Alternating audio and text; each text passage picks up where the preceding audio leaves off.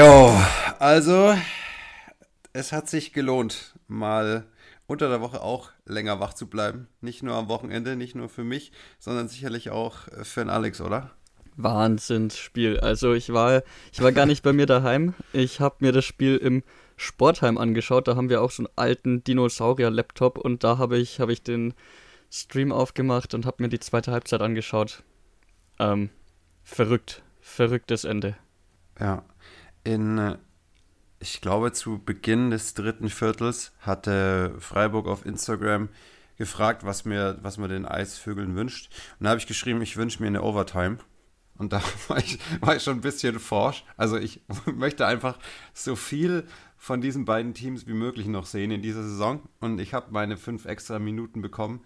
Wie ich sie bekommen habe, da werden wir dann gleich drüber sprechen. Das ist noch nachwirkend. Also es ist jetzt der Morgen danach, wenn man das so formulieren möchte. Also die Nachwehen dieses gestrigen Spiels spüre ich noch. Ich würde aber ganz kurz, einfach um den beiden Teams gerecht zu werden, auch noch auf Spiel 2 schauen, dass die Eisvögel zu Hause mit 70 zu 66 äh, gewinnen konnten. Also es ist ihnen dann zu Hause gelungen, den, äh, ja, den vorzeitigen Fast-K.O. abzuwenden, sagen wir es mal, sagen wir es mal so. Also, wenn die Lions das Ding gewonnen hätten, dann wäre es natürlich umso schwerer gewesen. Nicht, weil dann die Mannschaft auf einmal besser ist, sondern natürlich aufgrund der psychologischen Komponente. Aber Freiburg hat trotz unserer Befürchtungen, was das Ganze mit Busfahrt und Folgeschäden derselben angeht, gut hinbekommen. Also, was heißt gut hinbekommen? Es gab keinen einzigen Führungswechsel. Das ging von Anfang bis Ende, haben die ihren Stiefel da durchgezogen. Zur Pause 46, 33 geführt. Also, das war bislang so ziemlich die einzige Freiburg-Halbzeit, sag ich mal, wo sie wirklich fett gescored haben. Also in Spiel 1 29 Punkte gemacht nach der Pause, 30 davor. In Spiel 2 jetzt eben mal diese ja, 46 Punkte aufs Parkett gezaubert, nur um dann eben fast die Hälfte nur noch zu machen. Und in Spiel 3 waren sie da auch eher zurückhaltend, also 40 Punkte dann in der zweiten Halbzeit, aber da kommen wir noch dazu. Herausragende Performances auf Freiburger Seite. Ja, muss man einfach Minna Paunovic loben, also irgendwie aus der, ja, aus der ich weiß nicht, aus dem Karriereende zurückgekommen. Ich glaube, die hatte ja gar nicht mehr gespielt oder nicht mehr spielen wollen. Ja, jetzt durch die Verletzung von Emily Kapitza am Anfang durch die Verletzung von Angelina Radic da wieder reingerutscht. Sechs von sechs aus dem Feld geschossen.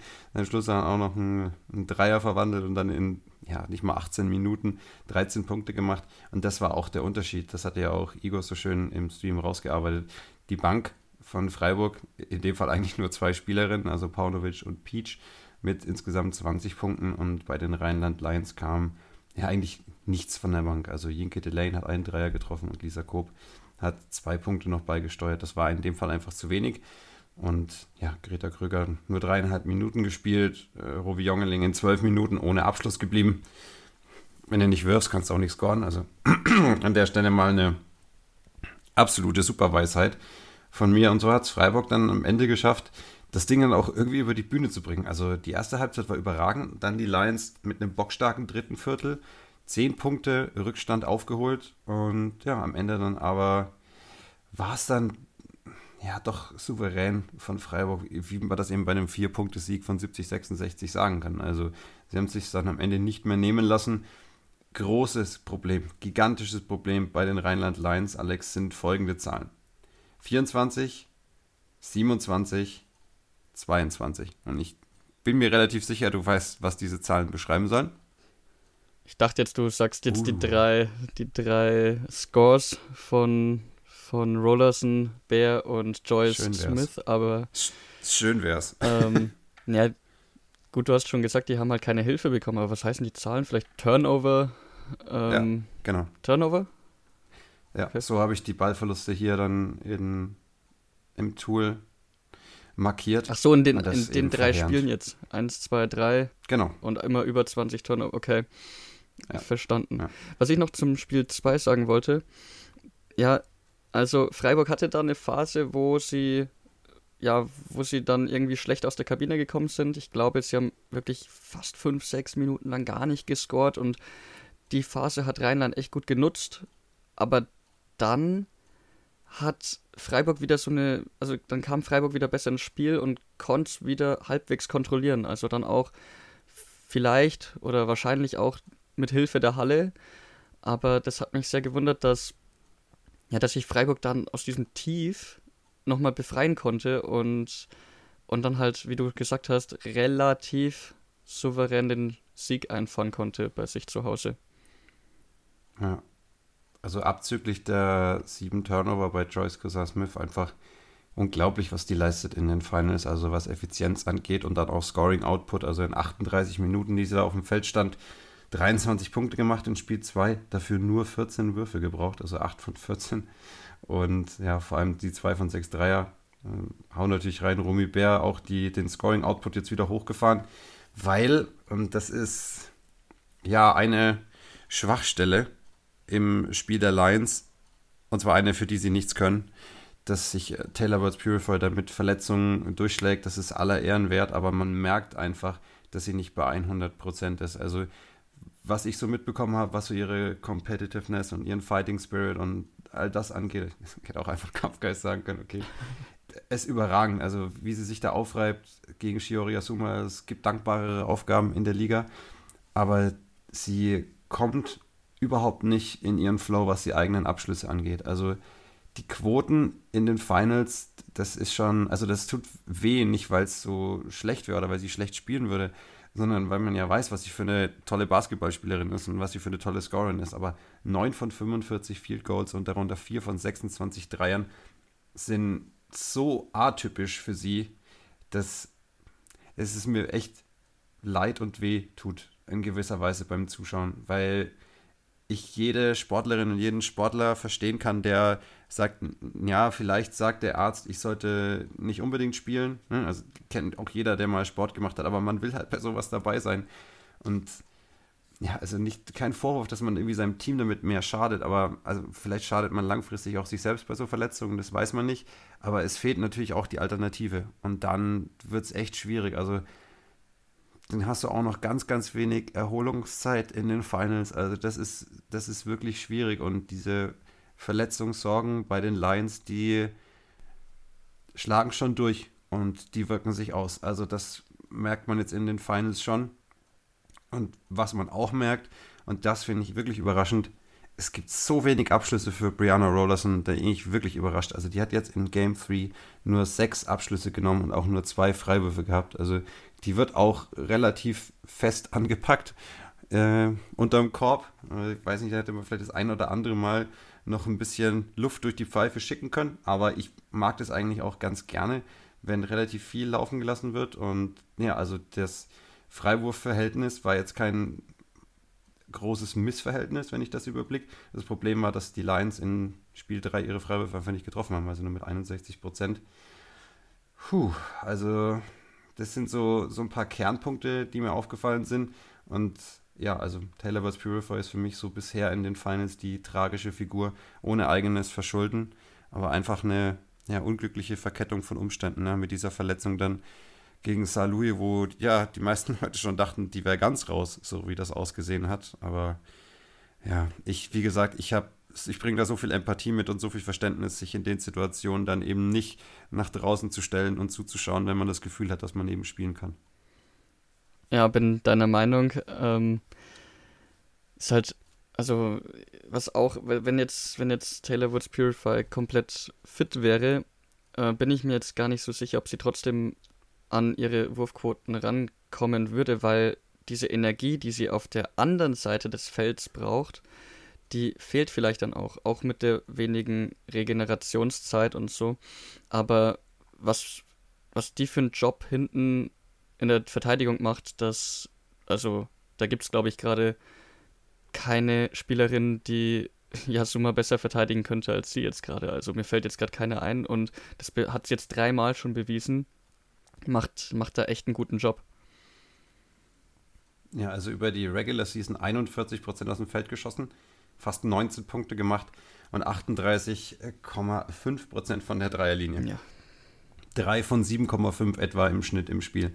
Und jetzt musst du überlegen, wenn sie im Schnitt drei pro Spiel macht und jetzt in den Finals in drei Spielen vier gemacht hat, da fehlen einfach wichtige Punkte, die die Lions in der Regular Season hatten. Und das ist so ein, so ein Ansatzpunkt, auch bei Brianna Rollerson, die ja gestern Geburtstag hatte, nochmal an dieser Stelle alles Gute nachträglich. Haben wir gestern schon brav gratuliert. Aber auch die kriegen sie nicht mehr in Abschlusssituationen. Also es war ja im ersten Viertel in Spiel 1 haben sie sie so großartig immer wieder unter dem Korb freigespielt, dass ich gedacht habe, oh je, oh je, die haben ja gar keine Antwort. Auch die hat in der Regular Season knapp 10 Abschlüsse pro Spiel genommen, 15 Punkte gemacht und dazu natürlich die 9 Rebounds gesammelt, da ist sie jetzt drüber. Aber auch sie ist einfach äh, in dieser Finalserie ne, mit, mit 12 Punkten und 6 Abschlüssen nur im Schnitt deutlich unterrepräsentiert in der Lions-Offensive. Also sie hat jedes Spiel nur 6 Würfe genommen war ja in manchen Spielen dafür ein bisschen öfter an der Freiwurflinie gestanden als jetzt gestern.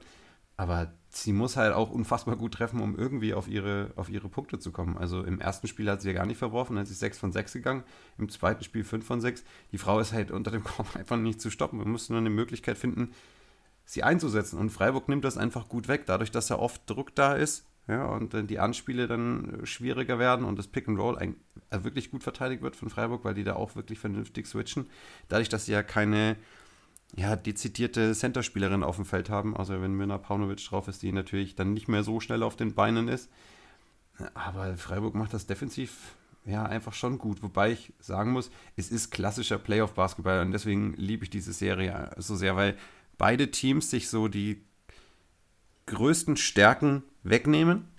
Damit sind beide Teams nie irgendwie am Limit. Du hast nie das Gefühl, die spielen so genau das, was sie in der Regular Season gespielt haben. Da leisten beide Scouting Departments, beide Coaches einfach geile Arbeit. Also kann man gar nicht anders sagen, weil kein Team sich so entfalten kann, wie, sie, wie es das vorher getan hatte.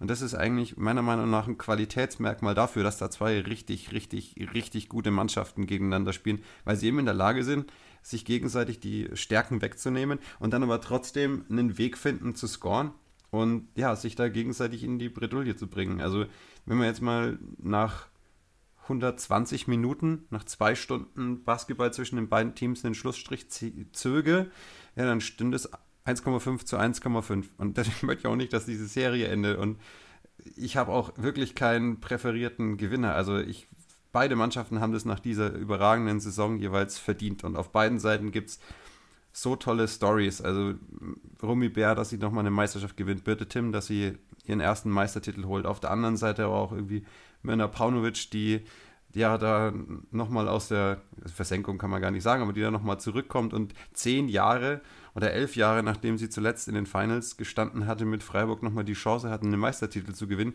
Die ganzen jungen Spielerinnen auf beiden Seiten, ja, also auf Seiten von Freiburg, aber genauso gut auf Seite von den Rheinland Lions. Also mir ist sowas von egal, wer gewinnt. Ich möchte nur noch zwei Spiele davon sehen. das ist mein, mein Wunsch. Ich glaube, da sprichst du sehr vielen Basketballfans in Deutschland aus aus der Seele. Ähm, den neutralen zumindest. Den neutralen, genau. Wie sich die Basketballfans in Freiburg oder im Rheinland äh, die Serie vorstellen. Wobei im Rheinland wollen sie, glaube ich, auch fünf Spiele. genau, die habe ich jetzt auf meiner Seite. Also ich bin jetzt nur noch, ich bin jetzt nur noch in, im Breisgau verhasst. Aber damit kann ich leben. Nein, also du hast es echt gut analysiert und ich ähm, habe, glaube ich, auch im ersten, nach dem ersten Spiel gesagt, dass wir jetzt nicht den ich nenne es jetzt mal in Anführungszeichen, den hochklassigen Offensivbasketball von beiden Mannschaften sehen werden.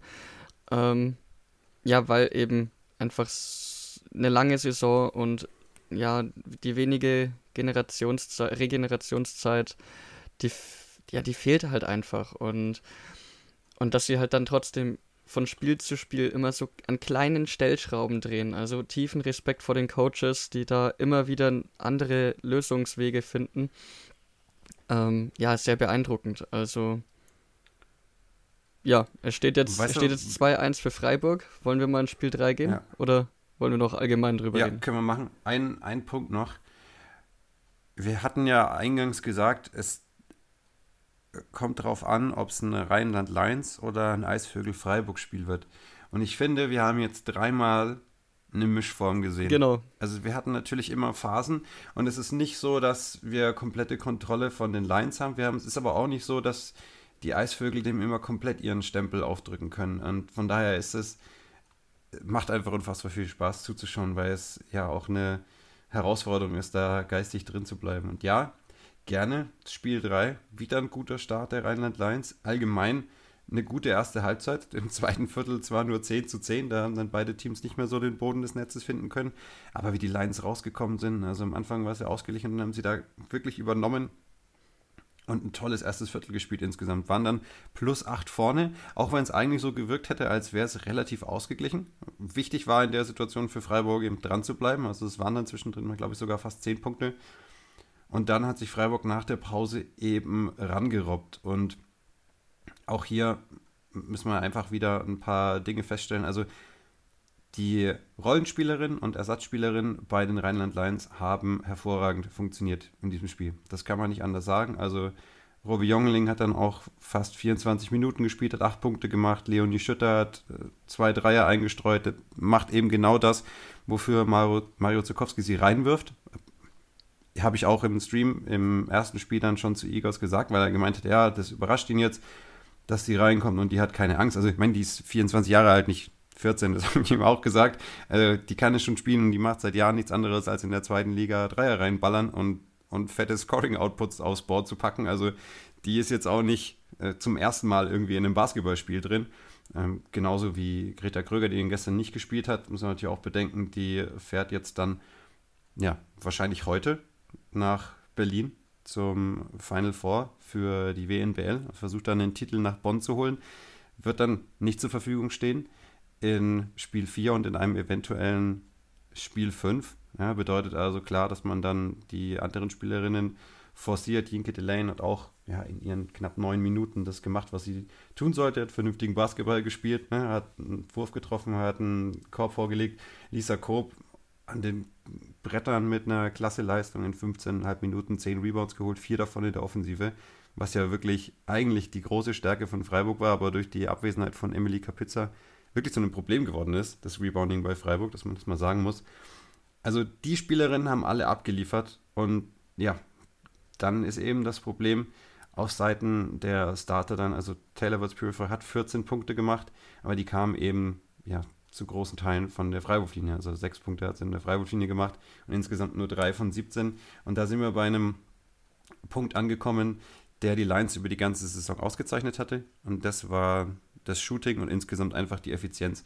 Und die ist nicht so gegeben von der Dreierlinie in den Finals. Wobei man sagen muss, dass Freiburg eben von der Dreierlinie deutlich besser getroffen hat als aus dem Zweierbereich. Also das ist schon, das ist schon spannend zu beobachten. Aber 19 Punkte von der Linie eingestreut und da eben deutlich effizienter gewesen als die Lions. Also das mal so der grobe Überblick und ich würde sagen, Alex, nimm uns doch einfach mal mit in, ich würde nicht mal sagen die letzte Minute, weil die letzte Minute nochmal verkürzt, was vorher alles noch passiert ist. Also vielleicht die letzten zwei Minuten eine kleine emotionale Reise. Ich, ich gehe sogar noch ein Stück weiter. Ich habe mir ja die, die zweite Halbzeit komplett angeschaut, war ich im Sportheim und dachte mir, ich muss jetzt irgendwie, irgendwie nochmal das Spiel schauen. Ich möchte es nicht im Real Life schauen.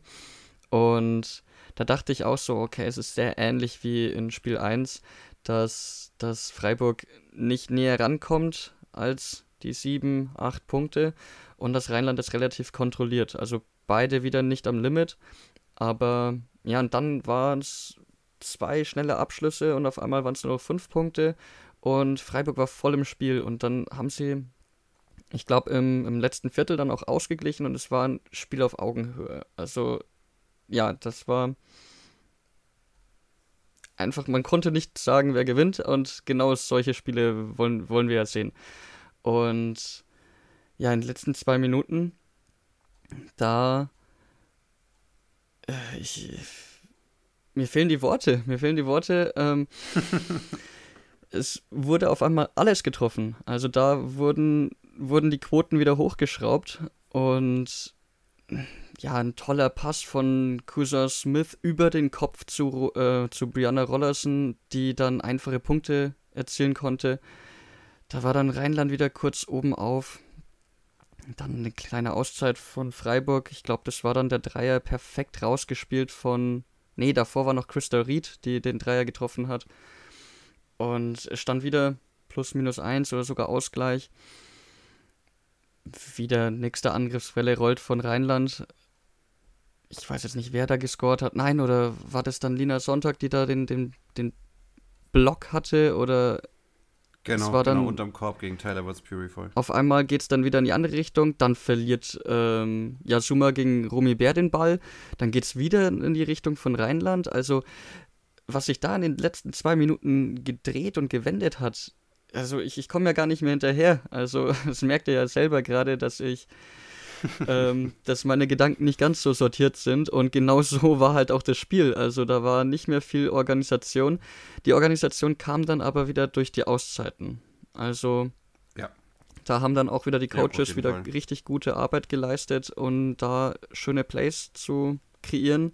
Bestes Beispiel, ähm, ich glaube, das waren auch noch 30, 35 Sekunden auf der Uhr.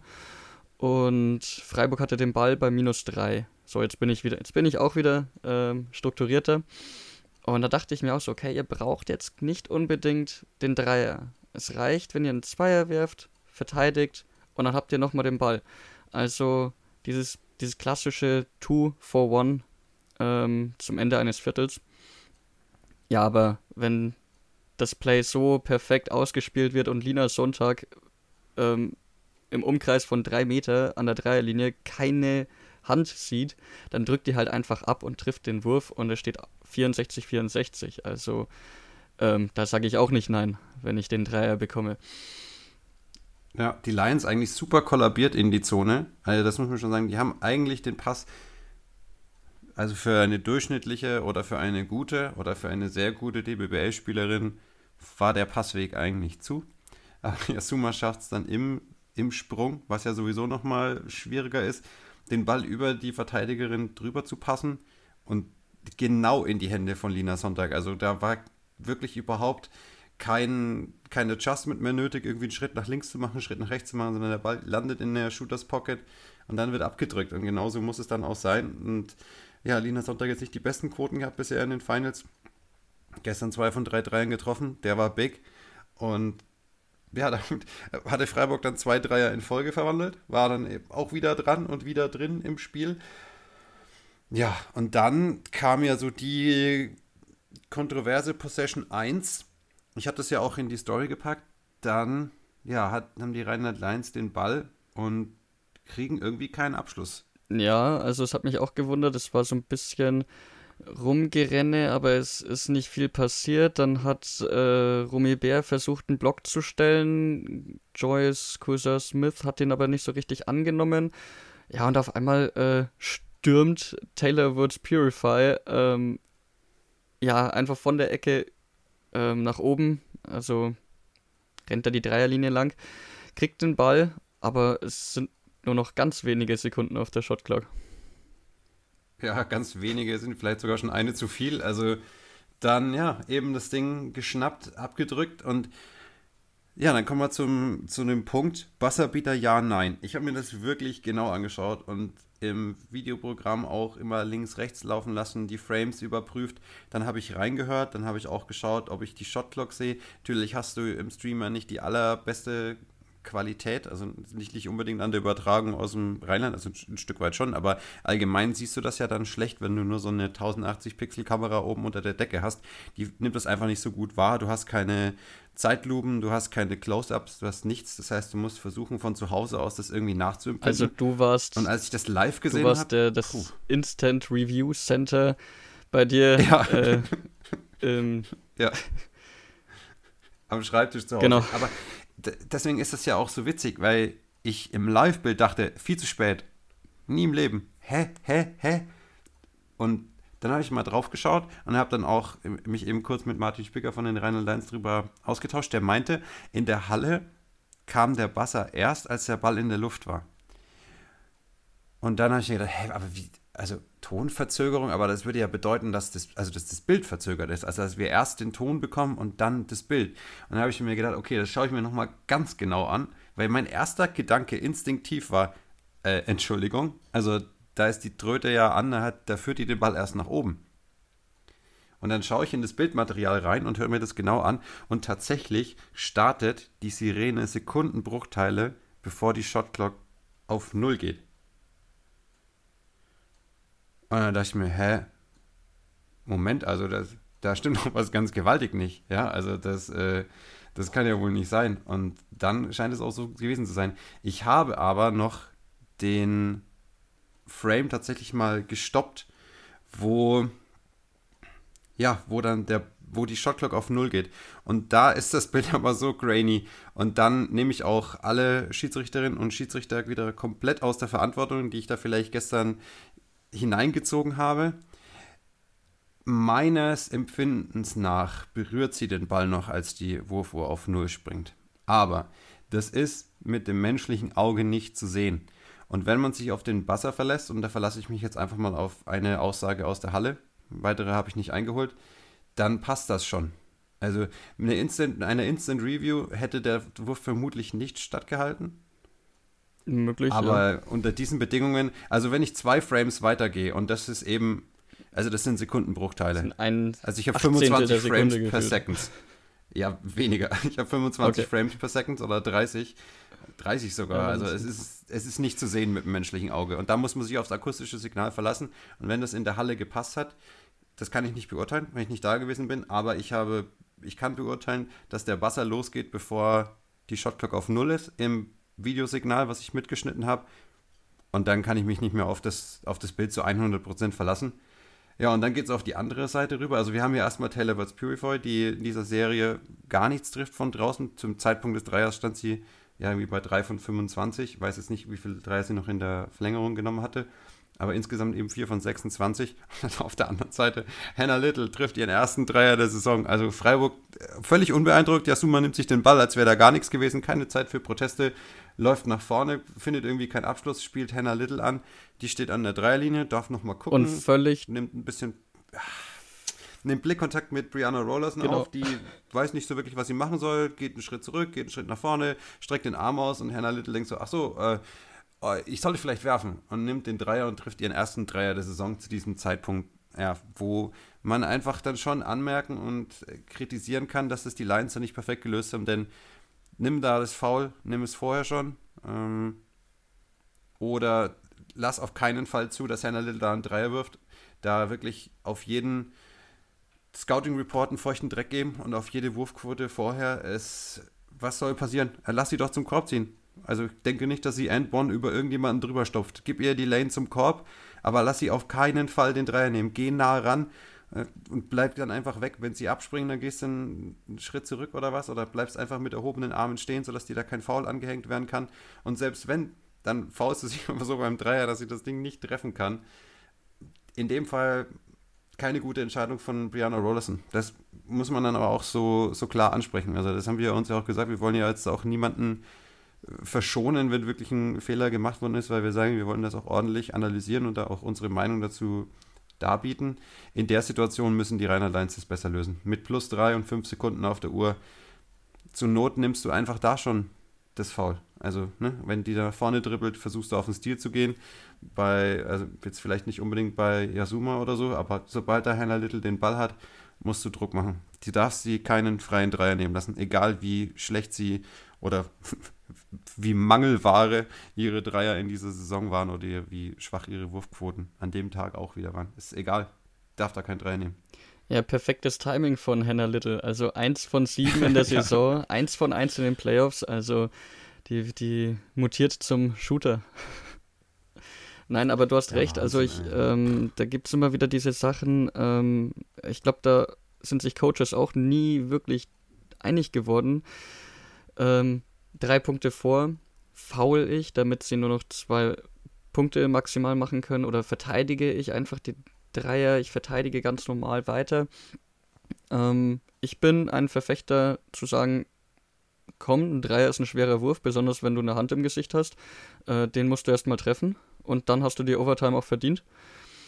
Und ja, und Rollerson hat halt sich gedacht, hm, ja, da steht jetzt Hannah Little an der Dreierlinie und du hast es richtig gesagt, sie wusste nicht ganz genau, was jetzt ist, also ob sie jetzt da rausgehen soll oder nicht. Sie hat sich dagegen entschieden und wurde halt sofort bestraft. Scouting Report, sie ist abgesunken. Ja. Weil zu 100% die Lions gesagt haben, wenn Hannah Little den Ball an der Dreierlinie hat, sinken wir ab. Die Non-Shooter. also vom, vom Scouting Report her mit Sicherheit alles richtig gemacht und es wird auch so vorgesehen sein, ohne da jetzt natürlich einen, einen äh, Einblick zu haben. Aber in der Situation eben die falsche Entscheidung. Also da musst du dann instinktiv eben rausgehen. Ich würde jetzt nicht sagen, dass ich, dass ich da Verfechter davon wäre, zu sagen, pass auf, verdient euch die Playoffs, sondern äh, verdient euch die Overtime. Nee, nee, nee, nee, nee, nee, ihr kriegt die gar nicht, ihr kriegt keine Chance, die zu, die zu bekommen. Es sind zwei, drei Sekunden auf der Uhr da gehst du raus.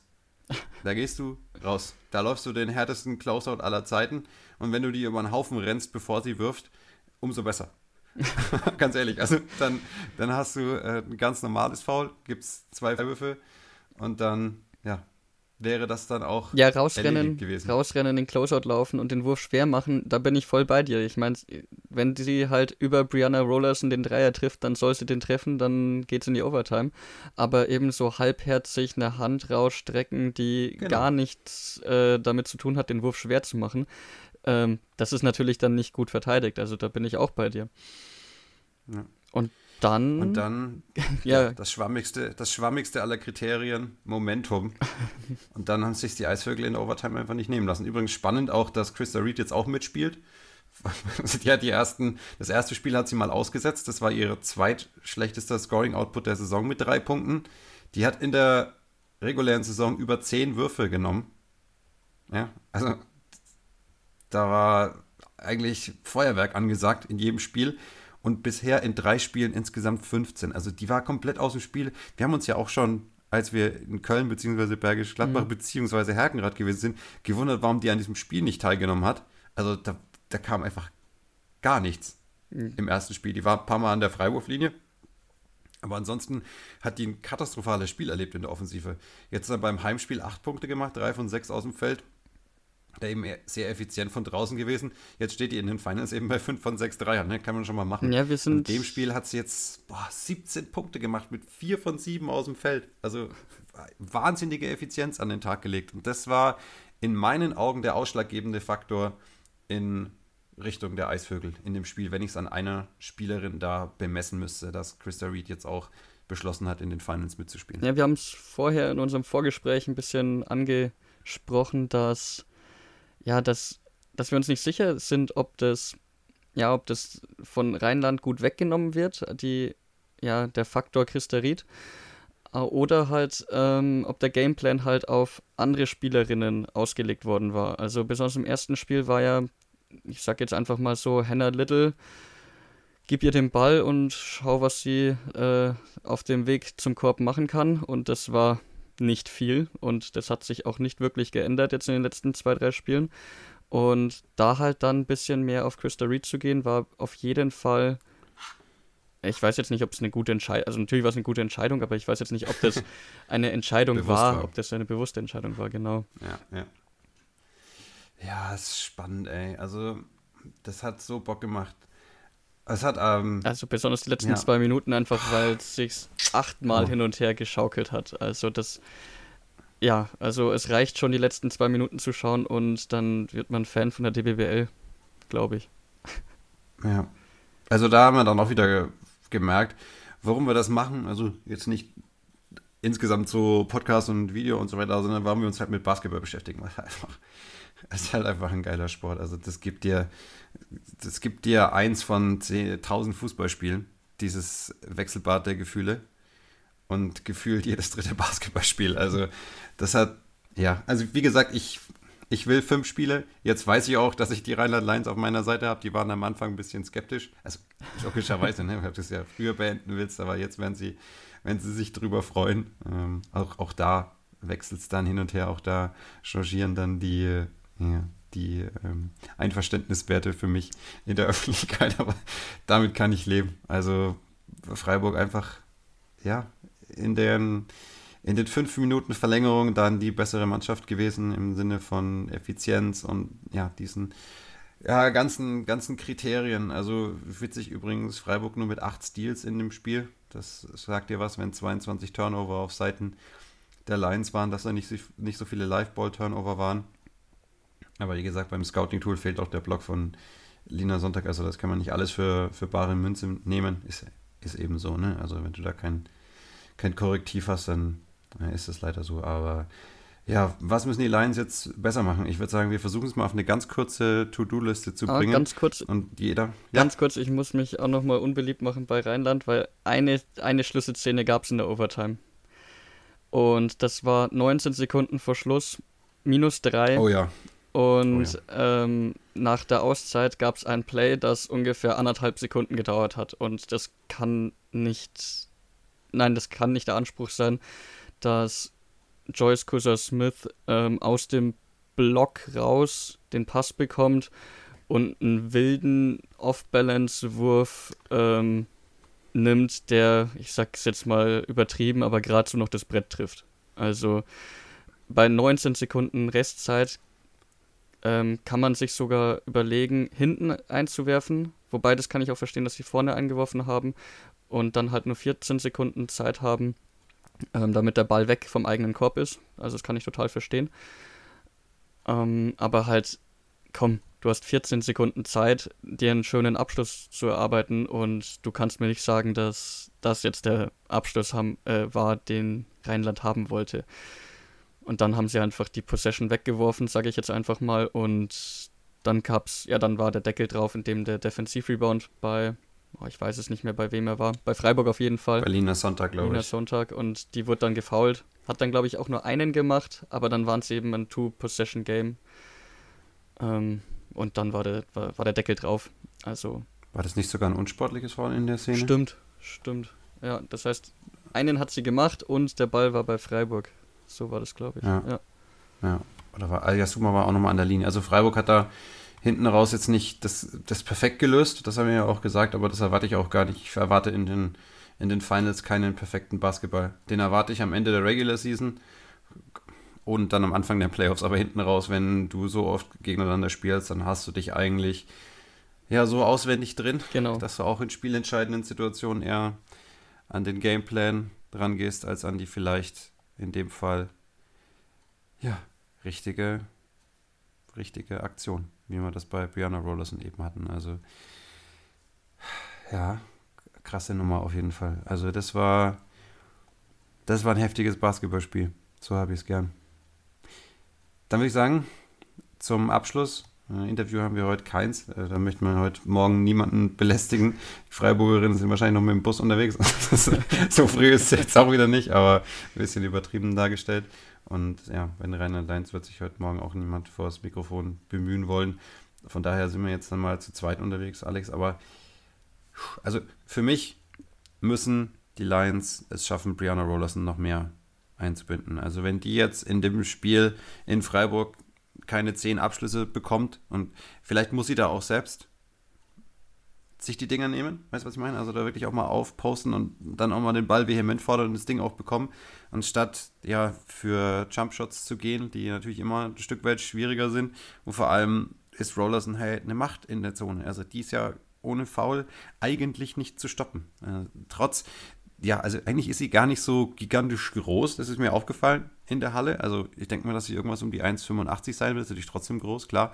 Aber jetzt im Verhältnis zu, ja, auch den, den Freiburger Flügelspielerinnen zum Teil, also Lina Sonntag ist auf jeden Fall größer, ist sie gar nicht so riesengroß, aber ist halt einfach körperlich so eine Macht und auch so clever und vor allem extrem gut darin, den eigenen Offensivrebound dann noch abzugreifen. Also da möchte ich einfach mehr von sehen. Also das ist für mich dann der Schlüssel zum Erfolg. Also es braucht mehr Produktion von Piano Rollers. Ja, ich glaube, es äh, ist ganz gut auf den Punkt zu bringen, wenn der Ball in Brianna Rollersons Hand ist, im, am Zonenrand, dann ja, kannst du von zwei Punkten ausgehen. Egal, ob sie es jetzt mit dem ersten Wurf macht oder mit dem zweiten Wurf, weil der eigene Rebound, wie du schon angesprochen hast, ist oft bei ihr. Oder es geht halt an die Freiwurflinie, wo sie halt auch sehr sicher ist. Aber ja, der Ball muss in die Hand und das ist halt echt schwer, wenn dann halt schon der Passweg so zugemacht wird, weil eben ja auch die Guards von Freiburg eben so lange Arme haben und, und dann immer wieder ja die Passwege zustellen. Und ja, das, das, da hast du recht, das ist auf jeden Fall ein Schlüssel. Und der zweite Schlüssel ist, glaube ich, auch Trefferquote. Also, ja. ich meine jetzt die, ich glaube, es waren knapp, ich, nee, was waren es? 35% Trefferquote von außen ist jetzt nicht so schlecht. Aber ich glaube auch, dass die letzten zwei, drei Possessions in der Overtime halt auch viel nochmal kaschiert haben, weil das waren ja einfach nur Dreier da, Dreier da, Dreier da.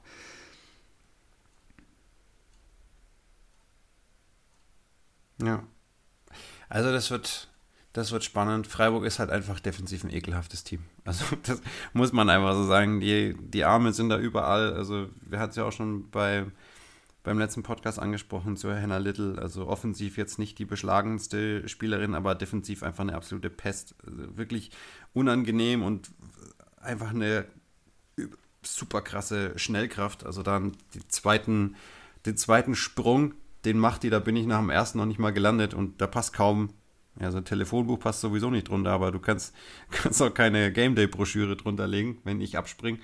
Also, das ist schon, das ist schon beeindruckend. Und naja, was die Freiburger da aus Feld gepackt haben vom Coaching-Staff her und dann ja auch die Spielerinnen da so vorzubereiten, das ist schon aller Ehren wert. Und ich bin gespannt, wie das jetzt eben ablaufen wird. Ich glaube, dass es hier nochmal einen Momentum-Shift geben kann und for the sake of the argument auch geben wird. Also ich glaube an ein, ein Spiel 5 am 1. Mai. Ich will heute mal gar nichts sagen. Ich freue mich auf ein schönes Spiel in Freiburg. Ich freue mich auf eine volle Halle. Ähm, das finde ich immer ein bisschen schade in, im Stream in Rheinland. Da kommt die Stimmung nicht so rüber. Also wir waren ja da und es war eine richtig geile Stimmung. Ich, und die wird es am ja, die wird es am Mittwoch auch gegeben haben. Aber die Stimmung kommt in Freiburg irgendwie ein bisschen besser rüber. Ich weiß nicht, ob da mehr, mehr, ja, äh, ob das irgendwie besser eingefangen wird von den Mikrofonen. Und da bin ich halt gespannt, ob, ob Freiburg getragen von den Fans zu Hause den Titel festmacht. Wäre auch eine geile Story, aber da sind ganz viele Spielerinnen aus dem Rheinland, die, die da was dagegen haben. Und ich hoffe einfach, dass es wieder so ein knappes und intensives Basketballspiel wird.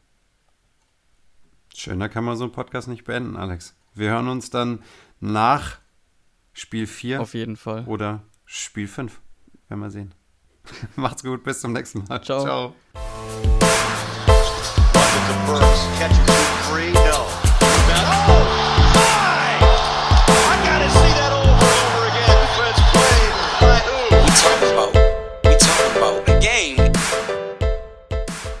Wie baut man eine harmonische Beziehung zu seinem Hund auf? Puh, gar nicht so leicht. Und deshalb frage ich nach, wie es anderen Hundeeltern gelingt, beziehungsweise wie die daran arbeiten. Bei Iswas Dog reden wir dann drüber. Alle 14 Tage neu mit mir, Malte Asmus und unserer Expertin für eine harmonische Mensch-Hund-Beziehung, Melanie Lippisch. Iswas Dog? Mit Malte Asmus. Überall, wo es Podcasts gibt.